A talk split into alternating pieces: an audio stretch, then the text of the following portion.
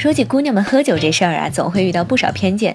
男人们馋酒会被贴上豪爽不羁的标签，而一个姑娘若是说自己喜欢没事去酒吧喝两杯，人们总会悄悄打量她一遍，把她和一些不那么单纯的印象联系在一起，甚至冠以不正经的形容。有人用撩人来形容喝完酒后的姑娘，也常有人说女人喝酒就是为了借此勾搭男人。其实姑娘们喝酒哪里有那么多复杂的心机在里面？冯唐写过一篇文章，讲的就是姑娘们喝酒。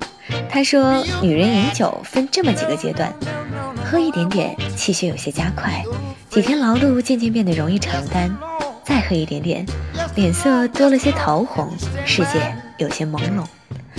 又喝一点点，头发有些闪亮，心有些柔软；再喝一点点，脊柱有些发软，索性就半软在椅子里又怎样？反正周围也没有坏人。又喝一点点，心里的纠缠和拧巴散开；再喝一点点，记忆里和感官里的墙逐渐坍塌，想起了白日里、黑夜里、梦里的很多美好的小事儿。这些小事儿才是生命的精华。大事儿早已在酒精里忘得一干二净了，但他说喝酒是成为女神的捷径，几杯酒下肚，女人就随风开放，随风摇曳，随风张牙舞爪，随风香百步，有了更高的可观赏性，变得更迷人。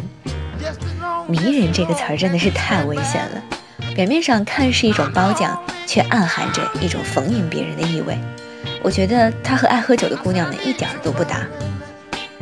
姑娘们喝酒不是为了让人观看，也不是为了社交中的逢场作戏，可以纯粹是为了自己。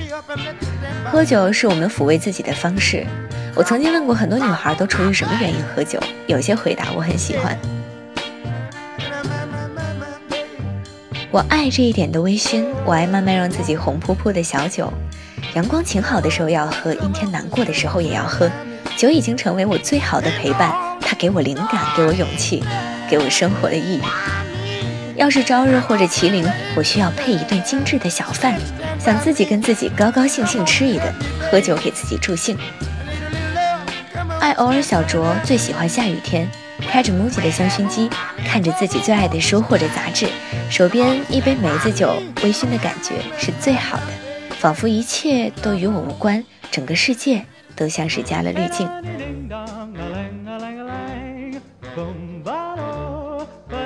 所以啊，酒是姑娘们用来抚慰自己再合适不过的东西，与他人无关，与那些乱七八糟的念头无关，就单纯只是下班之后关上房门，选一个自己最放松的姿势，卸下戒备和一天的疲惫，用这样一杯使人快乐的液体犒赏自己，享受难得独处的时光。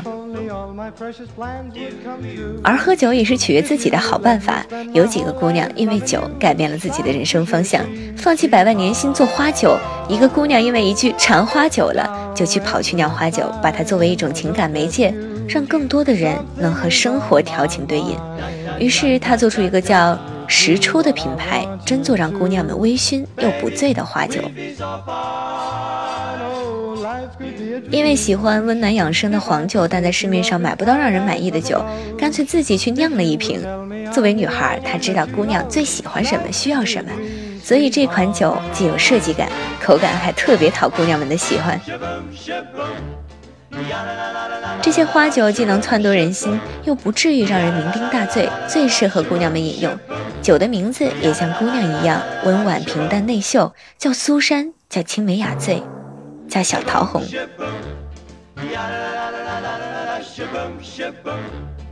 crifton Friedman 说：“酒是瓶子里的诗歌，而这些人们不顾外界的眼光，用酒让自己愉悦，把日子也过成了一首诗。喝酒更是我们认识自己的途径。其实，一个人最爱喝的酒，也能反映出这个人的性格。爱喝啤酒的人具有服务精神，和任何人都谈得来，能在音乐节的草地上玩得非常开心。”爱喝白酒的人直爽痛快，对待很多事情都很潇洒，社交也很广泛。爱鸡尾酒的人善于玩乐，重气氛。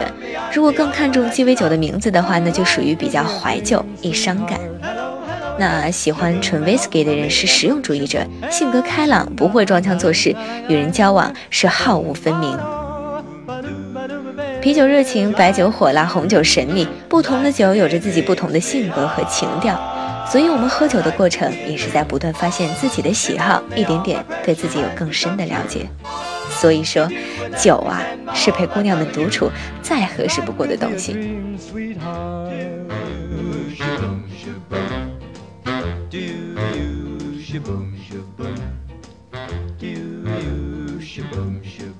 Sweetheart!